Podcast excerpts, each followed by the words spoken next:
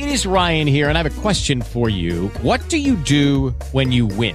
Like, are you a fist pumper? A woohooer, a hand clapper, a high fiver. I kind of like the high five, but if you want to hone in on those winning moves, check out Chumba Casino. At chumbacasino.com, choose from hundreds of social casino style games for your chance to redeem serious cash prizes. There are new game releases weekly, plus free daily bonuses. So don't wait. Start having the most fun ever at chumbacasino.com. No purchase necessary. BGW. Void were prohibited by law. See terms and conditions. 18 plus.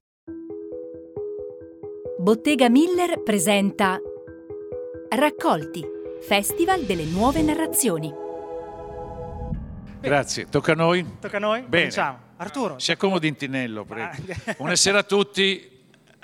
Ah, ma voi non, non- non- non avete idea della gioia, della meraviglia e della felicità di essere a Vercelli insieme a te, Arturo. Eh sì, Sono- prima volta che facciamo questo, È vero. cosa pubblica, che la facciamo pubblica, È vero, è sempre vero. di nascosto. Raccolti al Festival delle Nuove Narrazioni e Nuova Narrazione è il podcast come strumento e come, come genere, però curiosamente è nuova narrazione anche per te. Tu hai una carriera Sì. straordinaria, The Legend of Quick Change. Teatro visivo, quindi, Teatro visivo. che si vede, non si ascolta e poi è arrivato il lockdown. e noi visivi tutti disoccupati, mentre invece tu ti scatenavi. Perché lui scrive, allora per chi non conosce ancora Alessandro Barbaglia, è un autore eh, di libri mh, che prima erano per ragazzi, adesso sono per tutti, perché veramente sono molto bellini, profondi, ed è anche molto ironico. E quindi adesso poi racconterò come ci siamo incontrati. Quindi arriva sto lockdown e mi dico cosa facciamo e la mia PR comincia a dirmi, ma senti, tu che a tavola ehm, dopo cena ci racconti tutte quelle storie sullo show business, dice, perché non le mettiamo un po' in ordine, le presentiamo magari su internet, sulla piattaforma? E eh, allora incontra diverse persone, tra cui i- come dire, gli organizzatori, come dire, i produttori dei podcast Produttori, di Milano, di Audible, no, la piattaforma si chiama Storie, Storie Libere, Libere Storie. Libere e i quali chiedono a lei di chiedere a me se volevo fare un podcast. Io sono detto, ma un podcast? Io veramente su che cosa? Poi abbiamo parlato e, e ho detto, tu su quel che ci racconti ce la meni sempre ogni sera dopo cena, cioè le storie di teatro, specialmente quelle un po' downtown, visto che sono vintage già io. No, ma no. Allora, capito? No, perché sono belle, so- dire che Sono belle, belle, epoche, sì. insomma, questa è terrificante questa battuta, scusatemi. Non ho, non ho resistito. Beh, belle po'. Perché il podcast, Sì. e voilà, racconta proprio questo, 14 grandi personaggi della Belle Époque. Mi racconti come mai questa- queste- hai deciso di raccontare questa epoca e come mai hai scelto questi personaggi, personaggi di cui poi... Beh, la Belle Époque è quel periodo meraviglioso tra la 1860-70 e e la prima guerra mondiale ed è un periodo che sembra così lontano nel tempo invece molto vicino perché tutto il nostro quotidiano adesso lo dobbiamo gra- grazie alla Belle Époque cioè eh, la- l'acqua, l'acqua corrente negli- nei- nelle case l'acqua calda i, tutte le, le- le- i, come dire, i vaccini per Certo. chi li ama per chi no insomma che hanno salvato generazioni eh, il- tutte le comodità la velocità le automobili che sono nate appunto all'inizio secolo gli aerei insomma. La Belle Époque ha, tras- ha fatto veramente partire il mondo in terza perché per qualche secolo siamo andati avanti con le stesse abitudini poi brum, così. Così come adesso internet e compagnia bella la tecnologia sta facendo cambiare il mondo così velocemente. Quindi la Belle Époque siamo tutti figli della Belle Époque. E poi questi personaggi che sembrano anche così lontani sono a me vicini perché sai quando si dice six degrees of separation, no? Sei gradi di separazione. Separazione. Conoscete no, la teoria? Manina? Vabbè, allora non la spiego.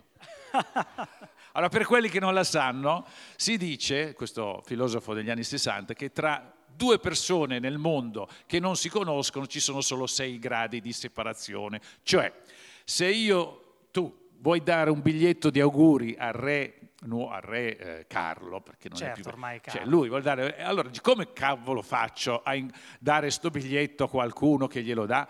E uno sembra che debba fare il giro dell'oca, invece al massimo, si dice, si fanno sei gradini.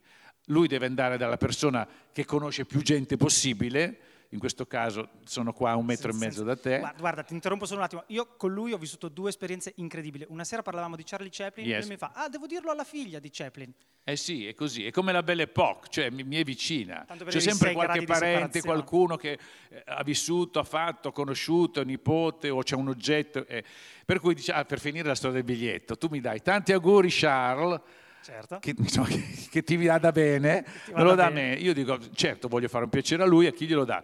Comincio a pensare, in Inghilterra chi conosco? Cavolo, conosco David Astor, che è un parente della famiglia reale. Quindi tu lo dai a me, primo gradino, io lo do a David Astor, che è parente della famiglia reale, lui lo dà o direttamente al principe Carlo, e siamo già uno, due gradini e mezzo. Abbiamo risparmiati Se no glielo dà qualcuno che è parente più stretto, glielo dà. Quindi veramente incredibile come nel mondo per eh, fare, incontrare dei mondi si vada molto più velocemente di quanto si immagini. Quindi la Belle Époque è vicina e mi sono reso conto di avere in casa il vaso di Fregoli, eh, i cappelli che ho ciulato al Folie Bergère e quindi che mi possono raccontare delle storie. O quando uno dice il passaporto di Mistanguet, abbiamo fatto anche la vita di Mistanguet, ecco, diciamo i personaggi che sono Sì, sì, certo. Robert Houdin, Méliès, Mistanguet, Josephine Becker, eh, la Belle Otterò, il Petomane, Matahari Mata-Hari. e altri, che il- l'Alzheimer Sì. Paradis, Paradis Latin. Ecco, Paradis Latin, eccetera. Quindi, e quindi sono vicini, mi sono vicini. Il passaporto di Mistanguet, che io non ho conosciuta perché è morta negli anni 50-60, eh, invece li ho visti a casa di un mio amico che è direttore del, del Museo d'Art Foraine, tutti i quattro passaporti della vita di Mistanguet, in cui lei si cambiava data ogni volta che rinnovava il passaporto. capi- Mica scema, eh? Cioè, vedi proprio a penna, alla fine è morta t- 15 anni più giovane. Eh, e quindi io l'ho visti, li ho toccati, l'ho fotografati col mio cellulare, quindi in fondo Mistanguet mi ha parlato attraverso questo, questo oggetto e così via. Senti, io eh, insomma, eh, leggendo, studiando queste storie, io sono rimasto eh, esterrefatto dalla quantità di vita che c'è all'interno di ogni singola vita. Questi sono personaggi che hanno vissuto Eh sì, perché succede che adesso quando i giovani si divertono, diciamo i giovani si divertono quanto? Ma il 90% dei giovani, diciamo, il 90, va in giro a fare la movida, Certo. a fare le ore piccole, eccetera, eccetera. Una volta, cento anni fa, mh, non era proprio così. C'era un 10% al massimo di scatenati che erano composti da artisti, eh, aristocratici, figli di papà, che ne combinavano di tutti i colori e gli altri poveretti andavano a lavorare 10 ore al giorno, eccetera, eccetera. Quindi questi 10% si sono veramente divertiti e hanno racc- fa- creato un po' la storia, perché tutte le, le- le grandi, eh, come dire, exploit eh, che noi raccontiamo nel libro, eh, li raccontiamo attraverso le vite straordinarie di queste persone. Tra l'altro, quando lui dice leggevo, leggevo perché è successo così, Sì, era la mia prossima domanda. Dice, come avete, fatto, come avete fatto il podcast? Io ho detto, se lo faccio, lo faccio bene. Quindi voglio dare notizie giuste, come dice lui, al 90%. Vere al 97%. Vera al 97%, che è fantastica come trovata, perché nessuna È storia nata è vera. qui, tra l'altro, è nata a Vercelli, grazie a Raccolti, a Matteo Bellizzi, è, un- è una cosa che è nata L'ha qui. scritta lui e io gliel'ho subito ciulata, però è vero, quando tu racconti una storia, raccontiamo questo pomeriggio che abbiamo passato insieme a qualcuno dei nostri amici per telefono, ognuno di noi racconterà delle cose differenti, perché la verità assoluta non si può raccontare.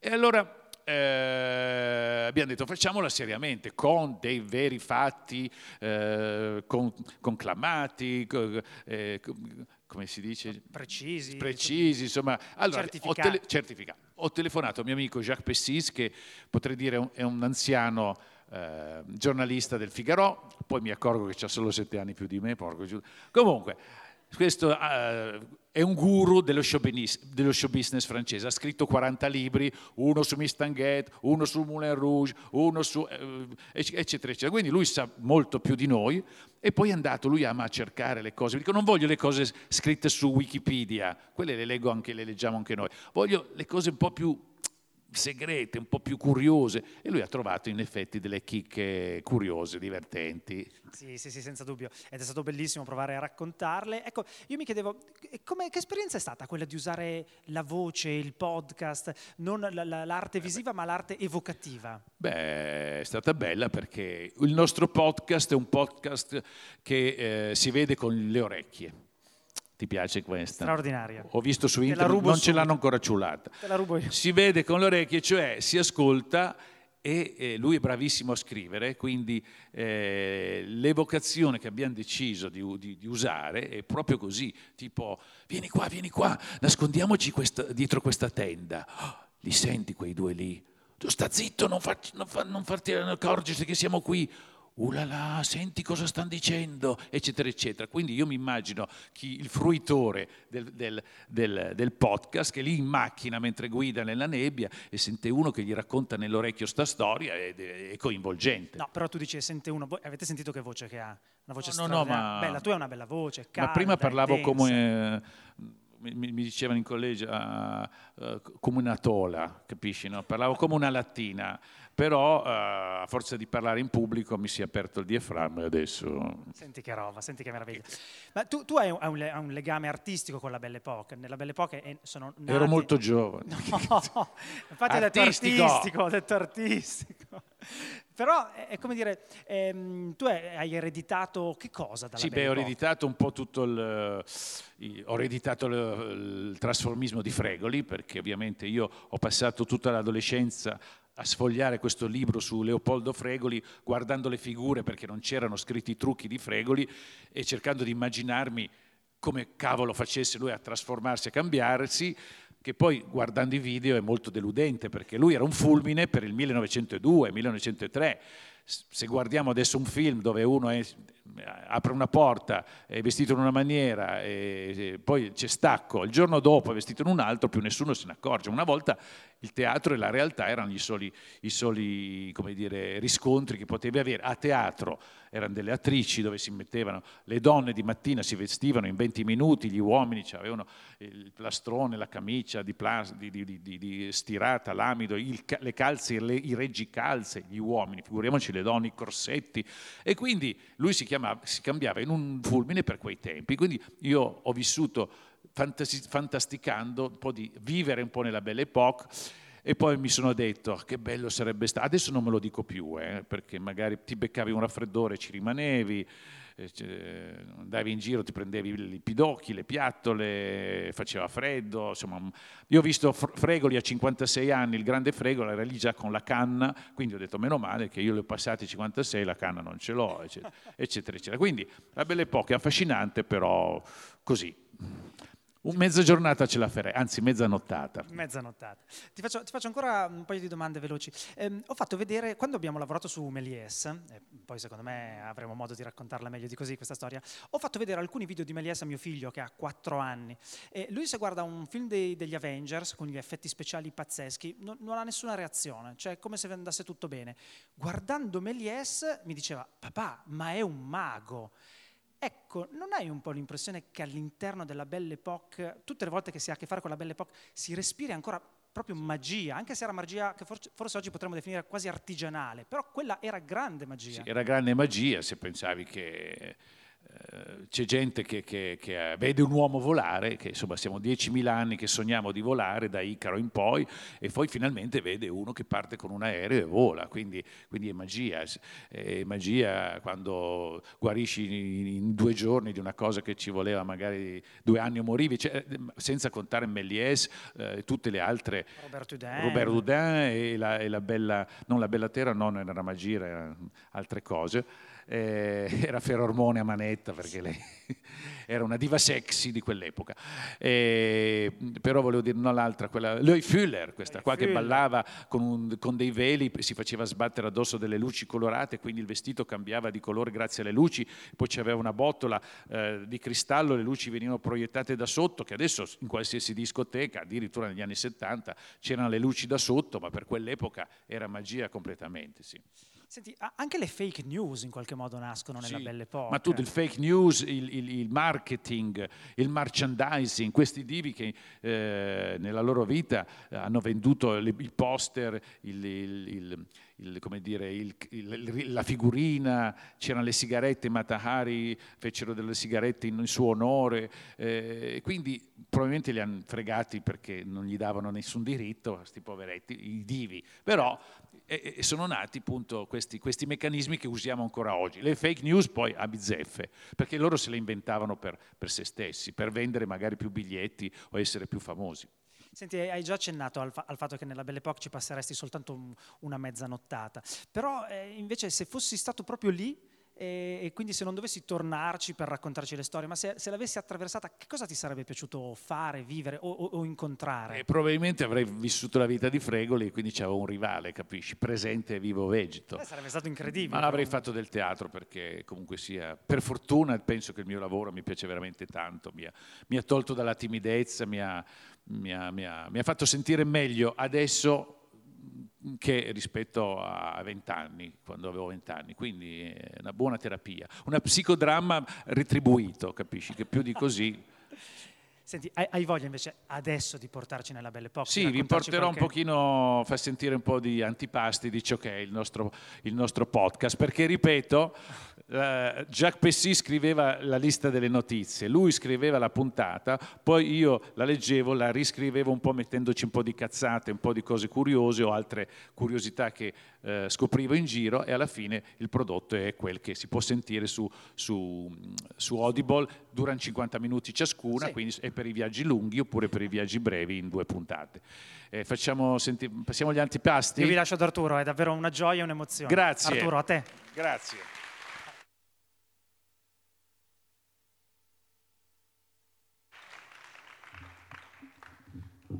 Musica.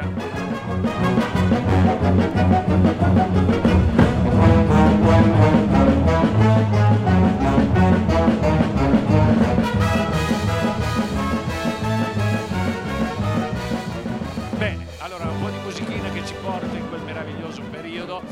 e direi di cominciare subito con Georges Méliès. Allora, immaginate siamo nel 1925 alla Gare Montparnasse di Parigi, che è una delle eh, stazioni di Parigi, e c'è un giornalista che sta tornando a casa e va per prendere il treno. Quindi va là con le valigie, sta per prendere il treno e si avvicina a uno dei negozietti che c'erano lì ed era un negozietto di giocattoli e vede lì dietro, dietro tutte queste eh, bambole di pezza, dietro questi meccanismi meccanici a molla, vede un, un vecchietto pelato con i baffetti bianchi e il pizzetto. Lo guarda bene e gli dice, ma pardon monsieur, ma lo sa che lei somiglia tantissimo a Georges Méliès? Il vecchietto si gira e fa, ma scusi tanto, ma guardi che Méliès sono io Dice, ma, ma, non è possibile che Georges Méliès, il padre della cinematografia, il nostro grande eroe nazionale, eh, non è possibile, Georges Méliès è già morto. Dice, scusi, eh, io sono ancora vivo, anzi sono tridimensionale a colori, guardi, sono qua, e dice, ma come? È possibile che Georges Méliès eh, si sia ridotto così a vendere giocattoli in, un negozietto così alla stazione di Montparnasse? Dice, oui, c'est la vie, monsieur, c'est la vie. Allora il giornalista dice, non è possibile, non è possibile, devo fare qualcosa per lei. Scopriamo chi è questo Georges Méliès. Georges Méliès era figlio di Riccozzi, insomma i, suoi avevano una ditta di scarpe, però la sua passione era disegnare, era fare delle cose eh, divertenti, fare i giochi di prestigio, va a Londra, impara i giochi di prestigio e tutto il suo viaggio, ve lo, ve lo risparmio perché non c'è tempo, culmina con il 28 dicembre del 1885, 95, ecco, 28 dicembre 1895 e in un piccolo teatrino di Parigi, anzi in un caffè che stava, in un teatrino che stava dietro un caffè a Parigi, dove i fratelli Lumière proiettano per altri pochi questa nuova invenzione, il cinematografo, le immagini semoventi. E proiettano tre filmini. Filmini, stiamo parlando di 30 secondi ciascuno, eh, perché uno poteva filmare solo un tot di metri di pellicola e quello era e tra cui il famoso film che avete visto tutti, l'entrata del treno alla stazione della Ciotat. Ve lo ricordate? Bravi, avete studiato. Bene. Insomma, è un, è un filmato dove i fratelli Lumière si sono messi su un, su un, su un binario e c'è questo treno a vapore che, che arriva, ovviamente non, non, tira dentro nessuno, ma gli spezzatori si spaventano tantissimo, dice sembra che questo treno ci entri addosso, figuriamoci a colori senza musica, niente, però la fantasia ovviamente veniva stimolata e quindi tutti gridano ah fantastico, fantastico, però lui, lui, Georges Méliès, si entusiasma, va dai fratelli Lumière e dice posso comprare la vostra invenzione? E i fratelli Lumière dicono no, tanto non avrà un futuro, serve solo a riprendere un po' la realtà. Loro volevano solo fare i documentari, cose così, non raccontare delle storie. Invece lui dice, ah merde, dice sicuramente.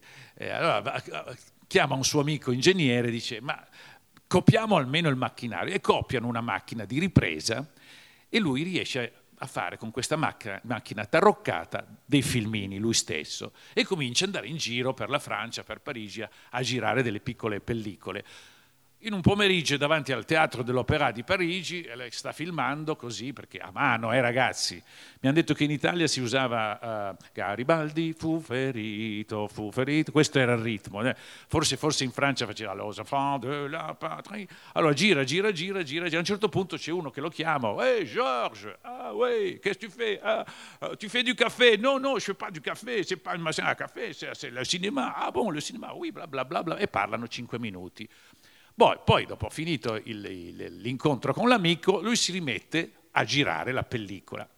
Quando va a sviluppare la pellicola, vede che c'è un'automobile nella sua pellicola che diventa un carro funebre, perché sono passati quattro minuti, casualmente il carro funebre si trova esattamente dove era l'automobile. Dice, ah, ma è incredibile sta roba, ma se io lo facessi apposta potrei fare delle magie perché lui era direttore del teatro Robert Houdin, che era un teatrino di Parigi che gli, avevo, diciamo, gli avevano lasciato in gestione, un teatrino di illusionismo, di magia. Quindi lui comincia da quel periodo una vita, come dire, workaholic, no, forsennata di sera sta lì nel teatrino a aprire, scontrollare, nelle quinte disegna le scenografie, si inventa gli sketch e di giorno gira dei filmini. E sono tutti filmini con dei racconti, non solo come dire, gente che esce eh, dalla, dalla, fabbrica o che arriva al treno, de, delle messe in scena. E lui quindi ehm, comincia a, a, a riprendere delle cose sempre più elaborate e va anche in giro a, a riprendere del, delle, del, delle, delle, dei fenomeni naturali. Per esempio, va su fino in Normandia e riprende le onde dell'Oceano Atlantico che si schiantano sulle scogliere della Normandia e proietta queste nel suo, nel suo, nel suo teatrino e la gente impazzisce perché capite che il mare, adesso per noi al mare andiamo tutti al mare, uh, ogni estate, weekend andiamo al mare, ma c'era una grossa parte della popolazione di Parigi che al mare non ci poteva andare, non aveva i soldi e quindi si vedono il mare per la prima volta in un film in bianco e nero, eccetera. Allora lui ha un'idea ancora più, più, grandiosa, dice non può entrare tutta sta gente al, al cinema io proietto sulla facciata del, del, del palazzo, si mette a proiettare sulla facciata di questo palazzo in Boulevard uh, des Italiens, no, de, de, eh, si mette a proiettare il mare, queste onde, e quindi crea il primo video mapping della storia. Siamo a fine dell'Ottocento. Insomma, lui comincia a fare questa carriera cinematografica e quindi si inventa tutto, non c'è niente, eh? quindi ci vorrebbe un luogo, chiamiamolo uno studio, dove ci sia molta luce, perché per registrare una volta non c'erano i proiettori, si usava la luce del giorno, no? E quindi a Montreuil, che è un quartiere di Parigi, compra una casetta un po' sfigata, toglie i tetti, fa mettere delle grandi vetrata, vetrate, le chiama la Maison de la Lumière, la casa della luce, e lui fa entrare la luce del sole con delle tende aggiusta sempre il tiro in modo che sia giusta, diffusa e poi riprende, diventa il primo studio cinematografico del mondo. Questo quando ancora a Hollywood, Hollywood era una collinetta dove c'erano le lepri che si inchiappettavano e nient'altro, cioè non c'era ancora industria cinematografica, non sapevano neanche, a parte Edison che cominciava già a rubare un po' a destra e a sinistra i brevetti degli altri, perché purtroppo Edison... Noi era, eh, Georges Méliès era europeo, era un artigiano, Edison era già americano, eh, cioè, let's go, multinational, eccetera. E quindi, e quindi Georges Méliès in questo studio gira praticamente quasi 500 film e inventa tutto, inventa tutti i trucchi cinematografici che usiamo ancora adesso e usiamo anche nel telefonino, tipo il, il, ehm, dire, lo stop motion, cioè sei lì con la, mele, una banana in mano, poi uno dice fermo, toglila, toglila, toglila, riprendi, tac, oh, la banana è sparita, eccetera. E lui all'inizio fa proprio, ri- ripete eh, nel cinema gli sketch che avrebbe voluto fare a teatro, la donna che scompare, eccetera. Poi comincia a inventare cose ancora più folle, l- la doppia esposizione, no?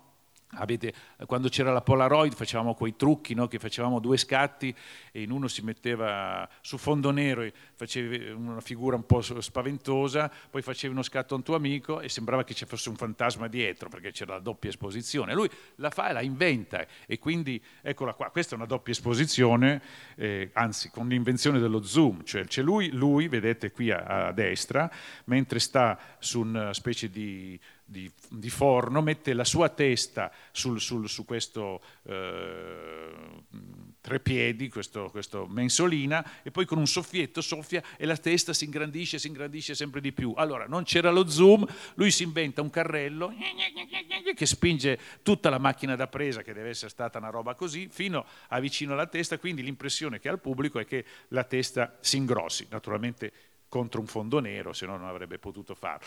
Poi si inventa mh, uh, la, la, ripresa dall'alto, cioè un, in un film lui fa 20.000 leghe sotto i mari.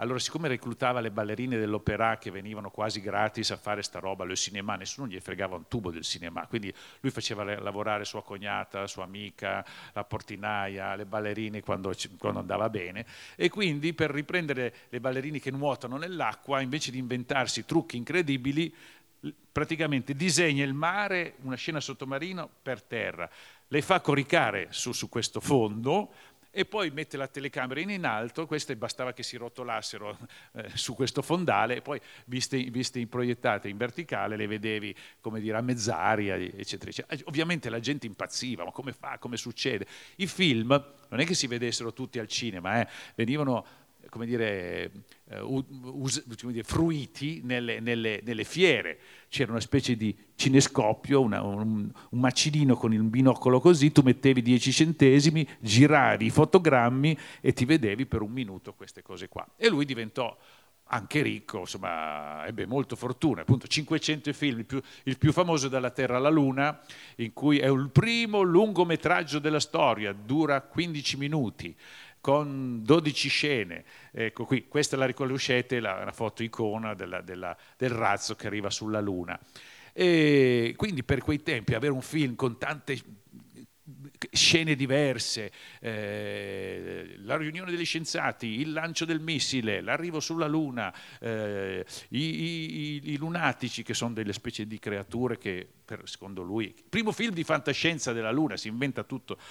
Insomma, la vita gli va bene, fin quando eh, nel 1905-1910 eh, lui parte per l'America, anche il fratello parte per cominciare a fare del business in America e quegli americani, Edison in prima, comincia a dire, eh ma i diritti d'autore, eh ma qui, eh ma là, insomma lui capisce che l'America è una giungla, soprattutto per il business e quindi torna indietro, diciamo, un po' sconfitto, gli prende un po' di magone e nel 1915, deluso un po' da tutta questa vita che eh, andava così in fumo, creò letteralmente dire, la catarsi della sua vita. Prese tutti i suoi film, li portò in giardino, gli diede fuoco, pum, e bruciò tutto.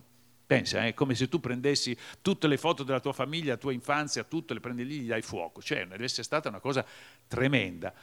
E poi si mette a fare dei lavoretti umili, va in giro a fare il prestigiatore per l'Europa, eh, finisce per, appunto nella, nella stazione di, di, di, di, Montparnasse a vendere i giocattoli. Allora il giornalista, ritorniamo all'inizio, il giornalista dice, ma Georges Méliès, tu che hai inventato il cinema, hai inventato il mestiere di regista, sei qua, e fanno per lui una serata di beneficenza alla Salle Pleyel, in cui proiettano i suoi film, alla fine dei suoi film casca lo schermo, tutti riconoscono la, la silhouette di quest'uomo pelato, con i baffetti ormai bianco, il pizzetto, grande applauso, eccetera, eccetera. La serata, tutto il, diciamo, l'incasso andò in sua beneficenza, lo Stato gli diede un appartamento dove lui vivrà fino al 1938.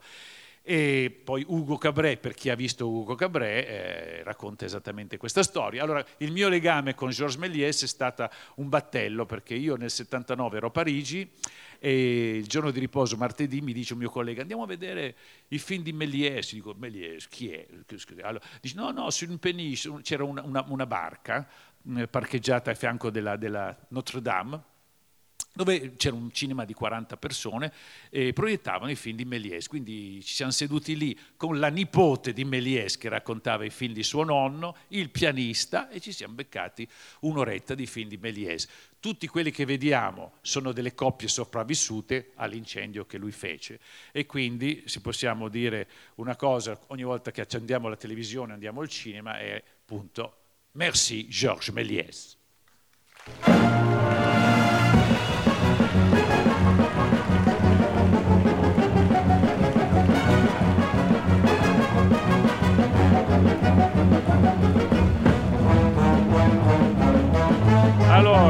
Bella Otterò un'altra volta. Passiamo invece a tutt'altro argomento per la gioia dei militari, ma non ce ne sono in sala.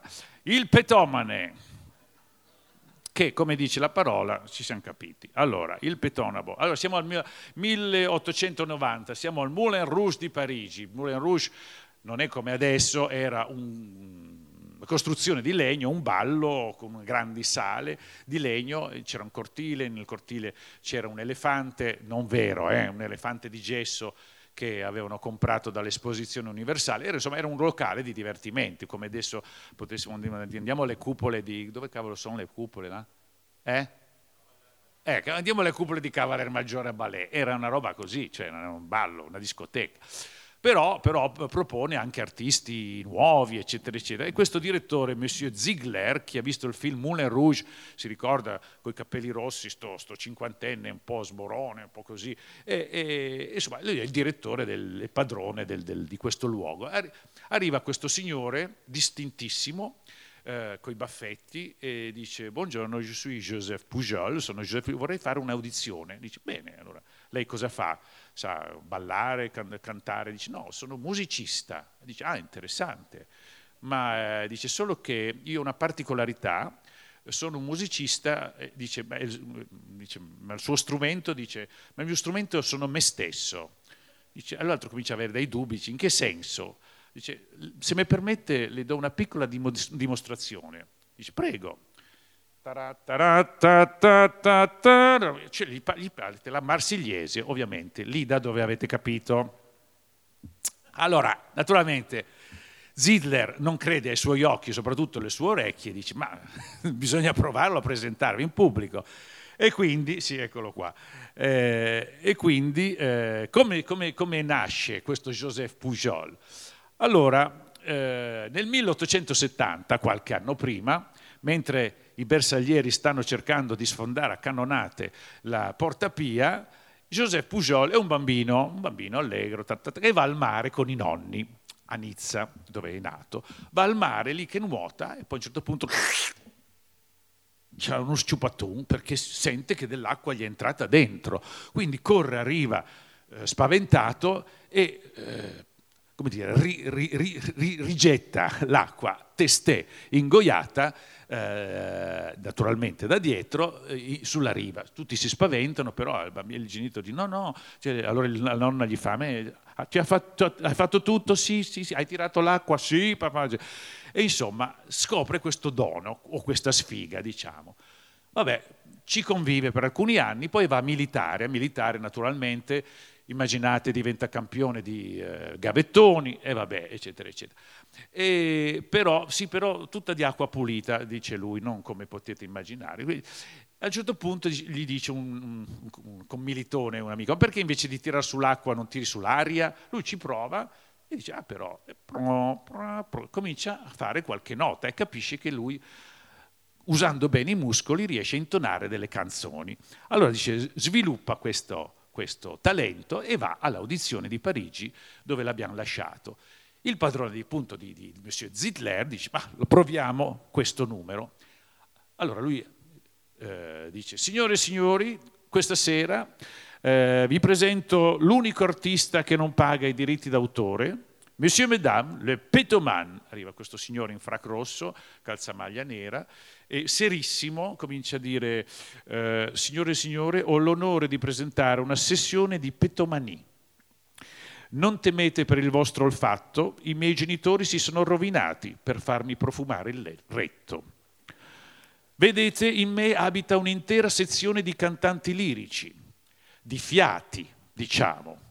Cominciamo dal tenore, il baritono, il basso, e ora vi presento il soprano. E la gente all'inizio un po' imbarazzata. Da un minuto in poi potete immaginare scoppiano delle risate micidiali, cioè tutti Purtroppo è così perché lo so che funziona anche su internet, su TikTok, quando i bambini lo fanno nella vasca da bagno, insomma ci fa sempre ridere quella cosa lì. E immaginate la platea comincia a sganasciarsi di peso, tanto che le signore che avevano il corsetto, sapete, no, poverette, andavano in giro con queste corsette, svengono dai, dalle, tavole, dal, dal, dal, dalle poltrone. Quindi il, il, direttore deve mettere degli infermieri lungo le pareti del teatro per soccorrere queste qua che cadevano perché sapete a quel tempo si mettevano i cost- i, questi corpetti, andavano a mangiare a casa degli amici e dicevano ah, mia, ma- mia, moglie mangia so- è un uccellino, mangia come un uccellino, vedi? Ah, perché non entrava, due, due, olive era già piena, poi dicevano ah, ciao ciao cara, la signora andava di là con le amiche e strac strac strac, ale! cioè chiaramente funzionava così, ma lì a teatro erano tutte belle in tiro e quindi, e quindi un successo micidiale e lui a quel tempo guadagna più di Sara Bernard, cioè più della diva drammatica di quell'epoca e ci sta al uh, Moulin Rouge cinque anni, cinque anni facendo valangate di soldi. Poi si bisticcia con il padrone e allora dice, beh, ehm, eh, ah no, volevo finire di raccontarvi la sua esibizione, dopo aver fatto tutte le, le, dire, le, imitazioni, cantato pezzi di opera lirica, eccetera, eccetera, a un certo punto dice, che ne so, questo è il ruggito del leone, questo è il, il dire, è, sono i gemiti di una signorina la prima notte di matrimonio cioè, chiaramente condiva tutto ciò con le, delle battute chiaramente divertenti. Allora dice, se permettete, dopo tutto questo sforzo, posso farmi una sigaretta? Ma certo, tu dici, bene, prendi la sigaretta, attaccava ad un tubo e anche lì la fumava.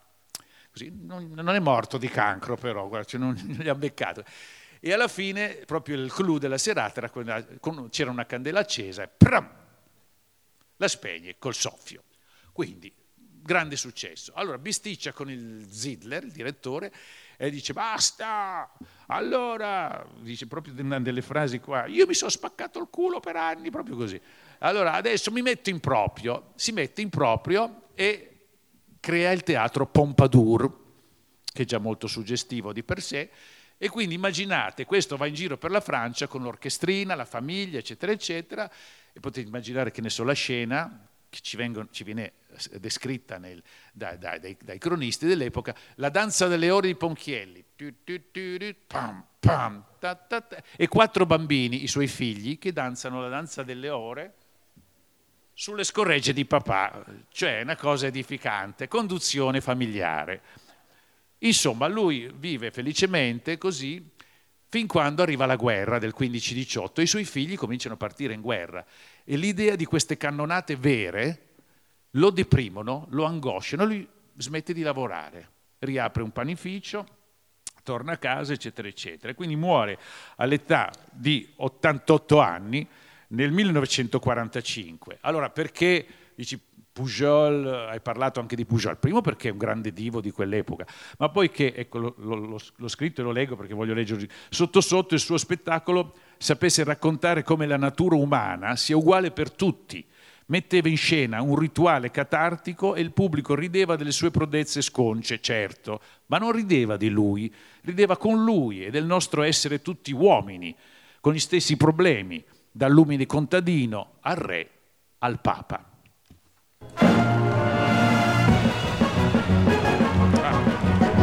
Bene, bene, ora siete pronti per Mata Hari. Mata Hari è un po' più un po' più tristina, un po' più melanconica. Mata Hari considerata la più grande spia del Novecento. Mata Hari è una con un nome così Mata Hari, dice, chissà da dove viene. Viene dall'Olanda, viene dall'Olanda e si chiamava Margareta Gertruida Zelle che fa molto meno effetto, soprattutto se uno vuole fare la ballerina o la diva del music hall. Allora, è olandese, ma nelle diverse interviste lei dirà di essere indiana, tedesca, inglese, olandese, vedova, divorziata, principessa, baronessa, cioè ogni volta una cosa diversa. Anche nella stessa intervista inventava delle cose. Questo è sintomatico perché lei inventava delle grandi palle, ha vissuto inventando palle su se stesse che poi gli hanno procurato ovviamente delle grandi disgrazie. A 19 anni Margareta si, si, sposa con un capitano delle Indie e quindi va giù in Indonesia seguendo il marito e scopre questo meraviglioso paese, l'Asia, e impara delle danze folcloristiche.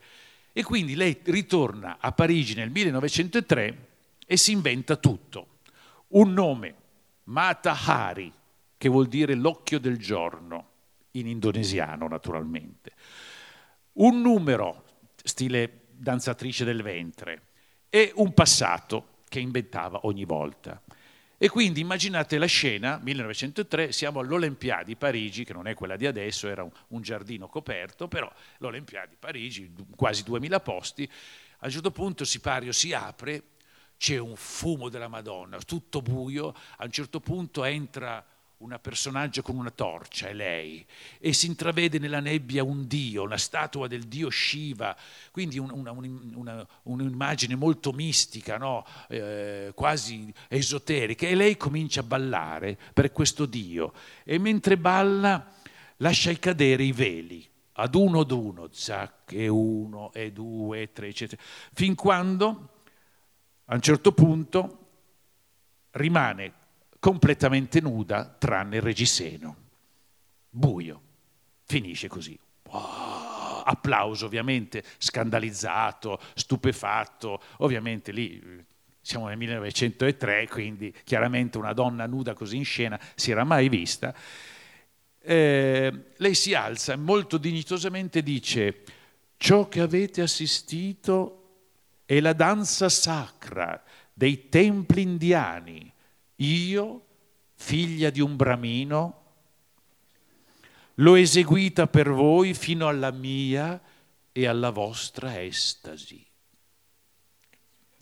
Meraviglioso, no? Cioè, allora diventa una star, quindi viene corteggiata da tutti, viene invitata in tutti i salotti, frequenta il bel mondo, ma proprio quello dei, dei, dei presidenti, dei re, eccetera, eccetera e, perché non ha molta formazione artistica, però è molto sensuale ed è una entusiasta, eccetera. Eh, poi diranno, ma perché lei non, non si spoglia completamente? Fa, no, non posso scoprire il mio seno, la mia religione lo vieta. La verità è che aveva le tette piatte, ma lo dirà molti anni dopo. A un certo punto, nel 1915, scoppia questa benedetta prima guerra mondiale e lei si rifugia in Olanda, come tutti gli attori un po' disoccupati, e incontra il console tedesco. E questo qua, perché lei ovviamente andava sempre a queste cene eh, dei vipastri, e ehm, che gli propone di fare la spia, di fare la spia per il governo tedesco, con il nome H21. E lei con questa riceve tre boccette di inchiostro, diciamo, simpatico per trasferire le informazioni da Parigi a Berlino. Allora, con questo liquido della prima bottiglia deve inumidire il foglio, mm? con quello della seconda bottiglia deve scrivere il messaggio e con quello della terza cancellerà tutto quello che ha appena scritto. Ha capito? Sì, ha capito che si è messa nei casini. Perché da quel momento cosa fa lei? Certo, frequenta uomini di alto livello e a tutti promette informazioni nemiche, sia ai tedeschi che ai francesi che agli inglesi, tanto per lei inventare le storie non era un problema, contando sempre appunto delle gran palle. Quindi a un certo punto, ve la faccio breve, nel 1917 viene accusata di tradimento, di, di spionaggio e per lei non c'è più scampo, quindi arrivano su alle 6 di mattina in questo grande hotel dove abitava, bussano alle 6 di mattina perché prima delle 6 di mattina non potevano andare a arrestare nessuno davvero Parigi me l'ha spiegato Jacques Pessis, tu potevi aver ucciso cioè, mezza Parigi, però fino alle 6 no, quindi potevi fare colazione, ciupa ciupa, ah, meno vado in, in, galera con lo stomaco pieno, non lo so. Ah, va, vanno, alle 6 di mattina bussano e vanno ad arrestarla. Dice accusata di tradimento. Le dice tradimento? Ma io non sono più sposata, non ho tradito nessuno. Dice signora, non è, non è quello che pensa lei. Eh, comunque sia, lei proprio ignara, offre, offre, ai poliziotti gli offre dei cioccolatini. Ah, les garçons, i cioccolatini. E alla fine, insomma, viene portata in, in prigione. In due mesi invecchia di vent'anni, vengono fatti in, in, interrogatori, praticamente avevano bisogno di un capro espiatorio, ha detto guardala qua, e quindi eh, hanno, che prove hanno contro di lei? Sono i messaggi radio, messaggi che oggi sappiamo essere stati manipolati e viene condannata. È stata, come dire, un capro espiatorio, poverina. Muore appunto fucilata nel 1917. Ora vorrei darvi un assaggio proprio del podcast leggendovi l'ultima pagina della storia di Matahari. Allora, mi fai un po' di ambientazione, così vi porto in questa periferia di Parigi del 1917.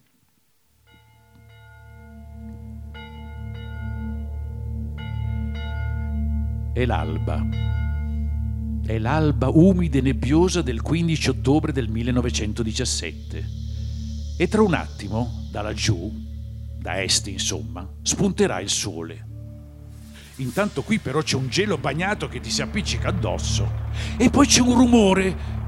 Lo sentite? È un qualcosa in lontananza che si fa sempre più vicino. Beh, che cos'è? È un furgone, guardatelo, eccolo che arriva. Esatto, è proprio quello lì, quello nero. Viene da noi a tutta velocità. Oh, non ci crederete. Va addirittura ai 30 all'ora. E vabbè, siamo nel 1917, ve l'ho detto. Poi si ferma, l'autista scende e apre le ante del portellone superiore. Ora, osservate con attenzione chi sta per scendere da lì. Sì, lei, proprio lei. Ma no, non la suora, l'altra, l'altra donna, quella che indossa il tailleur blu con il cappellino di piume e la veletta gli si allarga lo spacco del vestito sulle gambe mentre smonta dal furgone. E io so perfettamente a cosa state pensando. State pensando che è la donna più seducente che abbiate mai visto. Sarebbe anche una visione da favola per i soldati che la stanno guardando. Eh, peccato che siano già piegati su un ginocchio con il dito sul grilletto. Eh sì, eh, come dire, sono 11 fucilieri. Proprio così. È un plotone d'esecuzione quello. Ma ora torniamo per un istante alla donna che è scesa dal furgone. Guardate come cammina. C'è da perderci la testa. Ha 40 anni, è fiera, altezzosa. Il sergente maggiore non le fa il baciamano. No, no, no, no. Le offre le offre una benda per gli occhi. E lei che fa? La rifiuta, fa un cenno di no e la lascia cadere per terra. Tra pochi minuti gli undici fucilieri faranno fuoco. Ma Tahari li guarda tutti.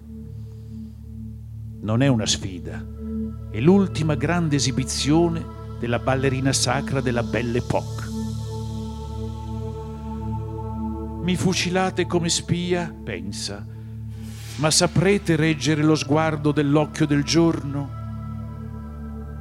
Poi li guarda tutti negli occhi, uno a uno, quegli zuavi in divisa cachi con il fez rosso.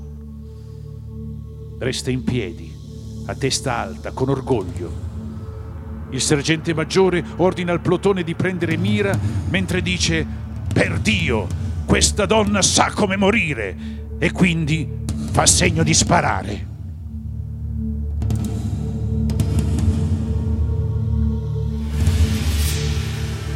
Undici colpi.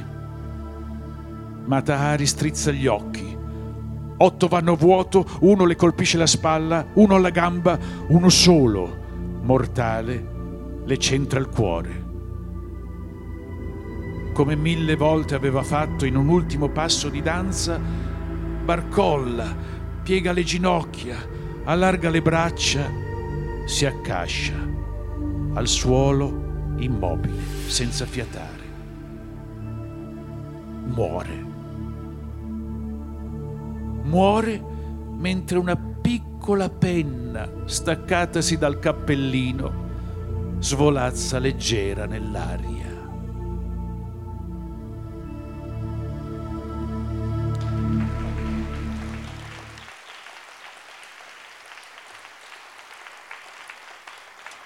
Eh. Ok. Dov'è? Bravo Alessandro, eh? È bravo Alessandro. Allora, no, no. tra l'altro, cioè, per leggere devo mettermi questi, sono un investimento, lo dico sempre, perché a 45 anni ti li compri per leggere, però vedi, a 90 anni puoi sempre metterli così. E, vedi, e servono per tanti. Ma non è finita. Eh, vedi, vedi. Che ora è? Che? 6 e 5, allora faccio, salto il Gran Guignol e faccio Josephine Becquer. Eh, non c'è tempo. Vabbè, veloce il Gran Guignol, poi, poi Josephine Becquer. Eh, abbiamo cominciato, ci hanno ciulato un quarto d'ora, scusa. Allora, ah, per favore. Allora, Gran Guignol, siamo nel 1897, Bram Stoker ha appena, scritto Dracula, il grande libro che ha ispirato così tanti film, e siamo in un cul-de-sac, che non è una parolaccia, è in una specie di impasse, di vicoletto a Pigale. Sul, sullo sfondo c'è una, quel che sembra una chiesa. Era una chiesa, invece è stata trasformata in teatrino, è stata venduta e c'è un uh, scrittore un po' spiantato di, di, di pièce teatrali, Oscar Metenier, lui scriveva per il teatro, poi nessuno gli comprava le commedie e dice ma cavolo, ma il teatro me lo compro io e le faccio per me. Eh. E si compra questo teatro che chiama Gran Guignol. Eh, non vi spiego perché lo chiama Gran Guignol, non c'è tempo, però lui gli piace mettere insieme, insomma è anche giornalista, sto qua, di giorno fa il giornalista, scrive cronaca nera, quindi gli piace eh, raccontare storie di vagabondi, di ranzati di strade, di prostitute, di criminali, di pazzi, anche perché aveva proprio le notizie di prima mano al giornale. Proprio a lui interessa infrangere i tabù. Tant'è vero che il primo spettacolo che mette in scena, in scena si chiama Mademoiselle Fifi, che è un racconto di Maupassant, la protagonista è una prostituta, ma vera, perché lui non andava a prendere le attrici così, andava a prendere magari persone che avevano vissuto, quindi i critici, ah, una vera prostituta in scena, scandale, scandale, il che non fa altro che fargli pubblicità e riempire il teatro. Allora eh, comincia a mettere in scena spettacoli dove lui capisce che la gente più è impressionata e più gli spettacoli hanno successo. Cioè, misuravano il successo di uno spettacolo dagli svenimenti del pub, delle signore. Dice, questo tre svenimenti, mm, questo sette, ah, sette svenimenti. Allora vanno in scena eh, storie di fantasmi, vampiri, diavoli, zombie, animali fantastici, poi anche scienziati pazzi che eseguono esperimenti terrificanti su corpi umani, boia che decapitano i condannati a morte, ipnotizzatori malvagi, avvelenatori, eccetera, eccetera. Cioè lui inventa ciò che è diventato il cinema dell'orrore, anche un po' splatter. Anzi, ci vanno giù di peso, no? Dice, c'è la de- decapitazione, cavolo, ciao, ciao, facciamo una testa che si stacca, gli schizzi di sangue che cascano sulle prime file, danno delle lenzuola per coprirsi a quelli seduti nelle prime file e la gente ci va per quello. Tra l'altro nascono anche delle storie d'amore, perché, cioè, capito, il giovanotto, siamo 1902, immaginate, dove ti porto? Ti porto a vedere una commedia, oh, Wisheri. Allora la porta, la porta la signorina, magari seconda, terza uscita, a vedere la commedia, questa ah, uh, ah, si attacca al tipo, no, ti proteggo io, no, vieni qua, dammi la manina, dai, insomma, eh, e incominciano le storie d'amore. No, c'erano anche dei palchetti laterali, davvero, che erano, come dire, l'aveva pittonati a modi confessionali, eh, dove la gente proprio andava lì praticamente, dove diciamo, i gemiti delle, del, delle, del, del, dei palchetti si mescolavano ai gemiti in scena, dove davvero c'è stato episodi in cui gli attori dicevano, ah, allora, eh, allora, no, mi sono scritto la frase, perché dice, allora, o soffriamo noi o godete voi, ma insieme non si capisce più un mazzo, va bene? Allora, questa viene riportata.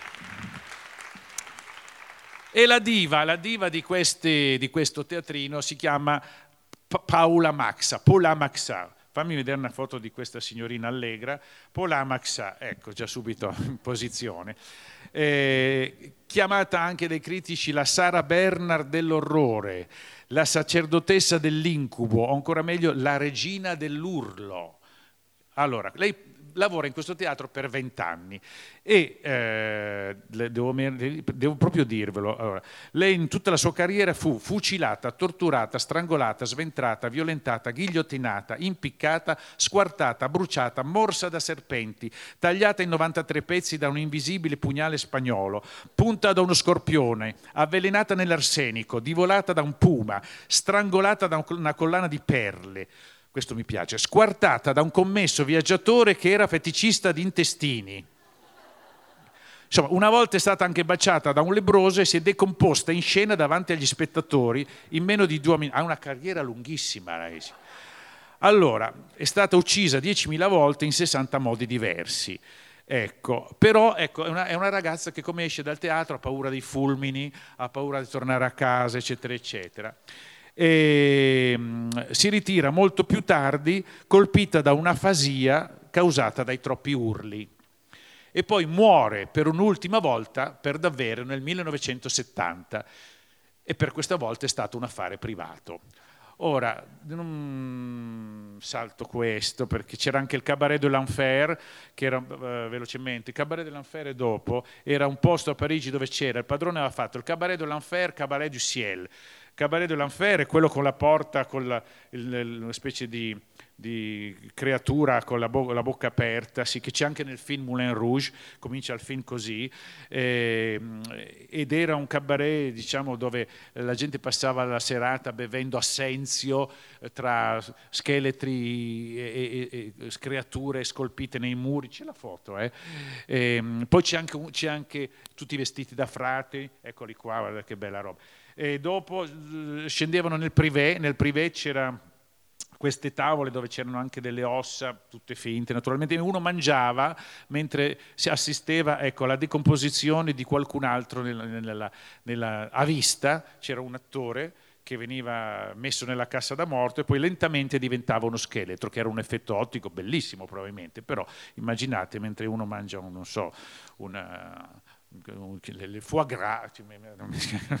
Vabbè, e invece a, a, fianco c'era il, il, il, il Cabaret du Ciel, che eh, era tutto l'opposto, quindi c'è San Pietro che ti riceve all'entrata, e si bevono rosolio e altre cose così, e ci sono atmosfere celestiali, e, mm, con delle illusioni ottiche di specchi giochi di luce, si passa così una serata un po' come dire paradiso di suore, suore ursuline, e poi alla fine dici prendiamo un digestivo, un San Simone, un San Bernardo, al massimo una baro della Vate. Va.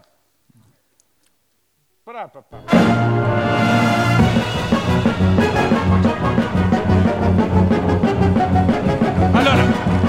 aspetta, aspetta, aspetta. Allora perché? Adesso vi spiego. Vi spiego perché ho messo questa musica di Cancan, la musica di Cancan, il Cancan, che all'inizio non si chiamava Cancan, si chiamava, chiamava quadriglia naturalista chissà perché.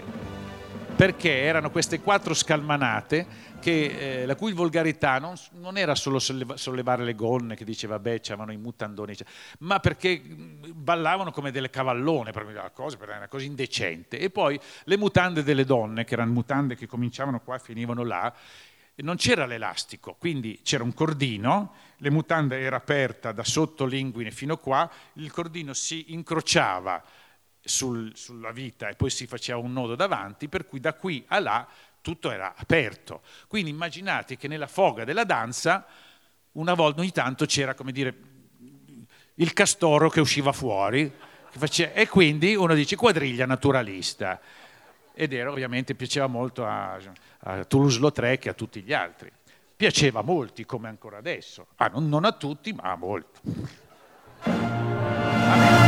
Adesso voglio parlarvi di Josephine Becker, che è la mia ultima ospite, perché è una creatura, un personaggio veramente molto interessante, anche forse uno dei più profondi. Siamo nel 1925, Teatro des Champs-Élysées di Parigi. Sbarcano a Parigi uno spettacolo nuovo si chiama La Revue Nègre, cioè una rivista di Harlem. Vengono portati questi ballerini incredibili che arrivano da Harlem, che ballano queste danze scalmanate, il jazz. Allora immaginate che quel tempo, nonostante fosse il 25, le signore ballavano il valzer, la mazurka, e scusi, il bigliettino, e l'hai invitata al ballo. Cioè, arrivano questi qua che di colpo si scatenano e in questa, questa- questa follia eh, di, di- di energia, l'orchestra che va ai 2000 all'ora, la batteria, le trombe, eh, c'è eh, i ballerini, questi eh, Black Birds di, di- di Harlem. I Black Birds stanno un po' come quei ballerini che portò Madonna nel tour negli anni Ottanta, dove andò a prendere dei ballerini a Harlem,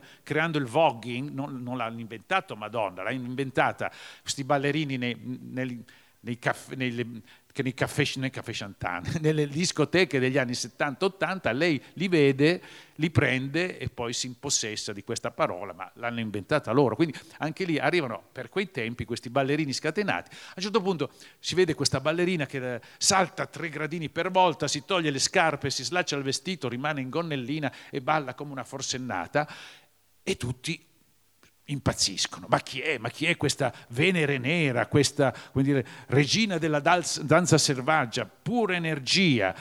Chi è? È Josephine Becker. Ovviamente non era il suo vero nome. Josephine Becker nasce che si chiama Frida Josephine McDonald, mm, come l'hamburger, e quindi insomma non è un nome che sta molto bene su, un- su capite, su su un eh, frontespizio di un teatro, però sua nonna è una delle ultime schiave, è importante sapere questo.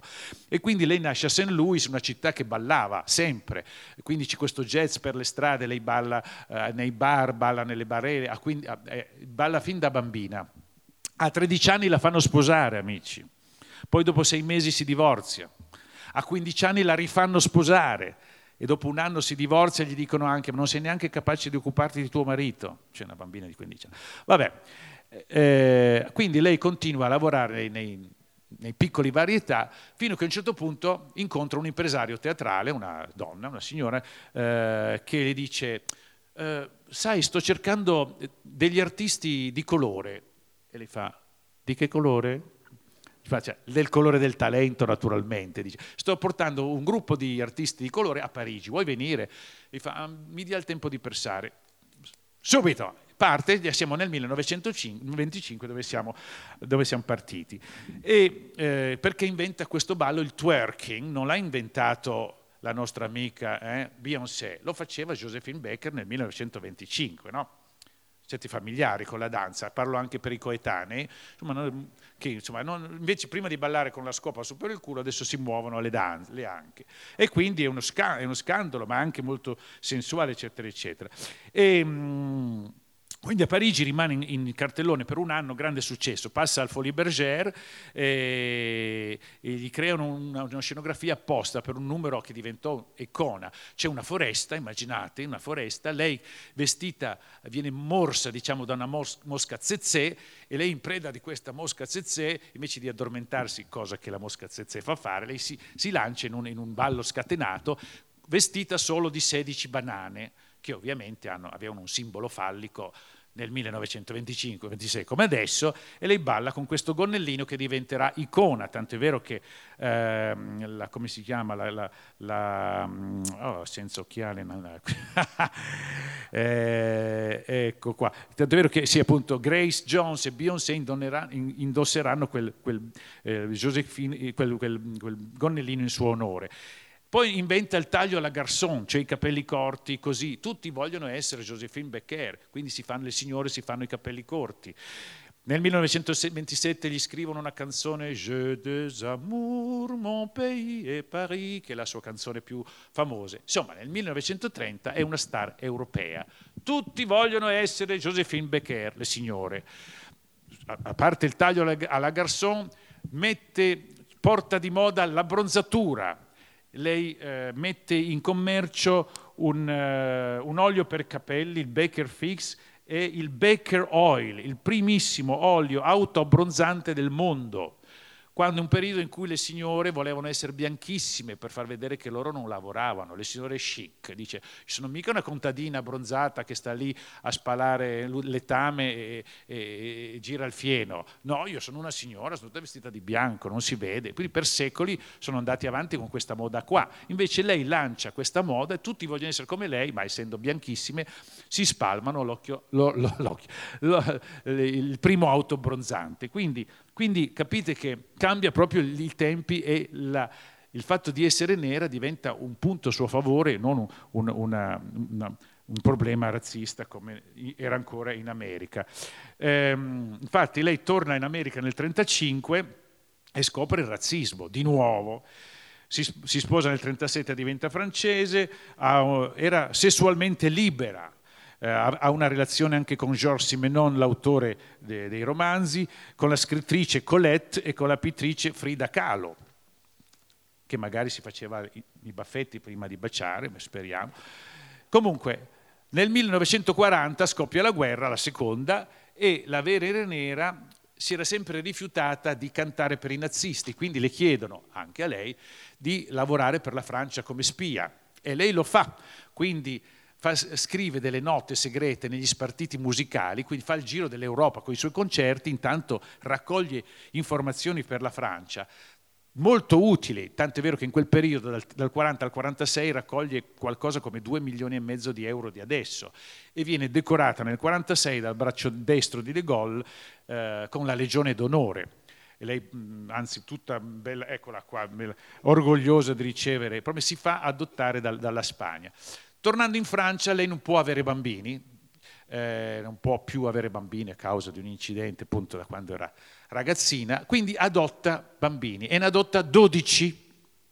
11 sono ancora vivi adesso, 12 bambini e compra un castello che si chiama Le Mirande, ma lei dice Le Miland perché non riusciva a dirle, e, e li cresce tutti insieme, tutti insieme lì eh, con pure gli animali, perché lei amava molto gli animali. Sì, infatti al Folie Bergère lei aveva anche un leopardo che si chiamava Chiquita, che, si, era, eh, eh, che, aveva anche uno scimpanzé, un serpente, un zuzù, la lucertola, una capra, un pappagallo, diversi pesci, tre gatti e sette cani. E il leopardo ogni tanto saltava nella fossa dell'orchestra, questi tutti spaventati, no, ha già, ha già mangiato, ha già mangiato, sì, intanto capisci. Quindi adotta questi 12 bambini senza leopardo alle Mirande e, mm, e quindi e, e crea una famiglia arcobaleno, come diceva lei.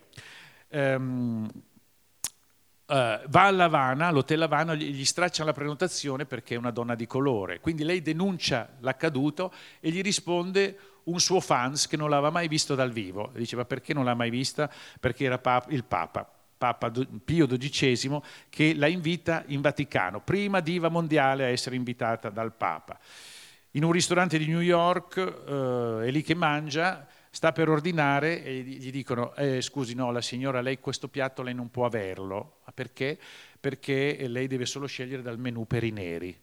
Ovviamente si arrabbia, crea uno scandalo che va su tutti i giornali, il che gli procurerà la cancellazione di tutta la tournée in America, però in quel ristorante c'è una ragazzina bionda, una giovane attrice in un angolino che si chiama Grace Kelly e si ricorderà di questo fatto. Poi la ritroviamo sempre in giro per l'Europa, negli Stati Uniti ci torna nel 1963 e parla insieme a Martin Luther King davanti a 250.000 spettatori e dice praticamente io ho cercato di, di, di rendere il, vostro, il, sentiero che voi avete davanti a voi un po' più facile, voglio renderlo più facile per voi, voglio che abbiate l'opportunità di fare tutto ciò che ho fatto io senza stati, che siate obbligati a scappare per ottenerlo, scappare in Francia naturalmente.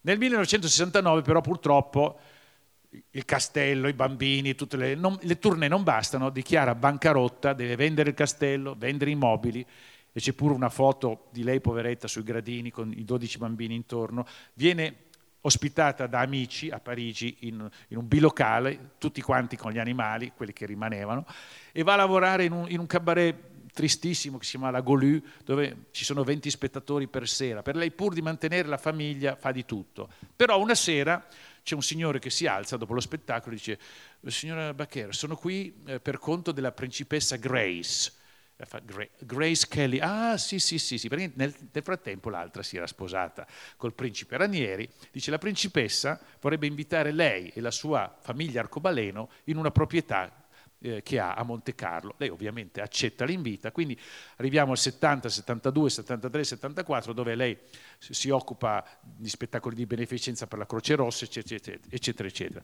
Nel 1975 crea un one man show che si chiama Josephine Becker Story e lo portano a Parigi. L'8 aprile replica del 75 questo stesso spettacolo a Parigi al Bobinot. Tra il pubblico c'è alla prima Sofia Loren, Mick Jagger, Liza Minelli, tutti quanti. Ha 68 anni e sul manifesto è così, anche in pubblico, con una tuta eh, di rete con le perle cucite sopra, eh, a 68 anni. Quindi eh, c'è una prima straordinaria, le critiche bellissime. Dopo quattro giorni fanno una bella festa per lei all'Hotel Bristol e lei va alla festa, canta ancora, poi torna a casa, mette tutti i giornali intorno a lei sul suo letto e la mattina dopo non si alza più. Va in coma, porta- la portano in un ospedale e dopo pochi giorni, 12 aprile del 75, il suo cuore smette di, di battere. I funerali furono un affare di Stato francese, proprio il corteo si ferma davanti al Bobinot dove la scritta Josephine ancora con le lampadine lampeggia e il pubblico le decreta un applauso. Pensate, avevano il teatro esaurito per tre mesi, la gente non reclama i biglietti pur di avere un, un ricordo della- di Josephine Becker. E cosa meravigliosa, un anno fa, il 30 novembre del, 19 del 2021, Josephine è stata ammessa nel Pantheon di Parigi. Allora io rispetto molto la vita di Josephine perché è un grande personaggio, eh, ha inventato il glamour, no? il glamour adesso il, microfono con gli strass, prima di Ma- Maria Carey lo- ce l'aveva lei già negli anni 60. Libera da tabù, la prima attrice nera un gra- eh, interpretando un grande film, prima superstar di colore a girare il mondo con orgoglio e rispetto, eroina della resistenza e una delle prime donne a parlare così apertamente contro il razzismo. Merci Josephine.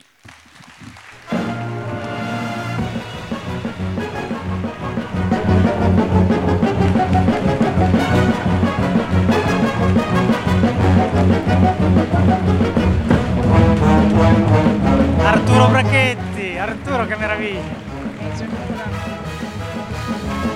Grazie ancora e arrivederci a qualche prossimo incontro. Chi mi vuol vedere ancora dal vivo, perché non ci sarà molto il periodo. Già ho visto che qua ci hanno messo tutti i fiori, sembra di essere nella tomba di famiglia, dico mi sto portando avanti con, con il coso. Io a febbraio sarò al Teatro Alfieri di Torino per lo, con lo spettacolo solo. Allora, mentre voi andate via, facciamo il cambio di guardia, comunque eh, metti quel due minuti di Josephine Becker. Una cosa, una cosa. Dimmi. Il podcast dove lo possono ascoltare? Su Audible, Audible? bisogna, ah, bisogna ah, ah, Ma il primo mese no. il primo mese è gratis Quindi potete ascoltarvelo tutto. e quindi si può ascoltare tutto. Forse non dovevamo resto. Va bene. Ciao a tutti. Grazie, grazie Arturo, grazie al Festival Raccolti.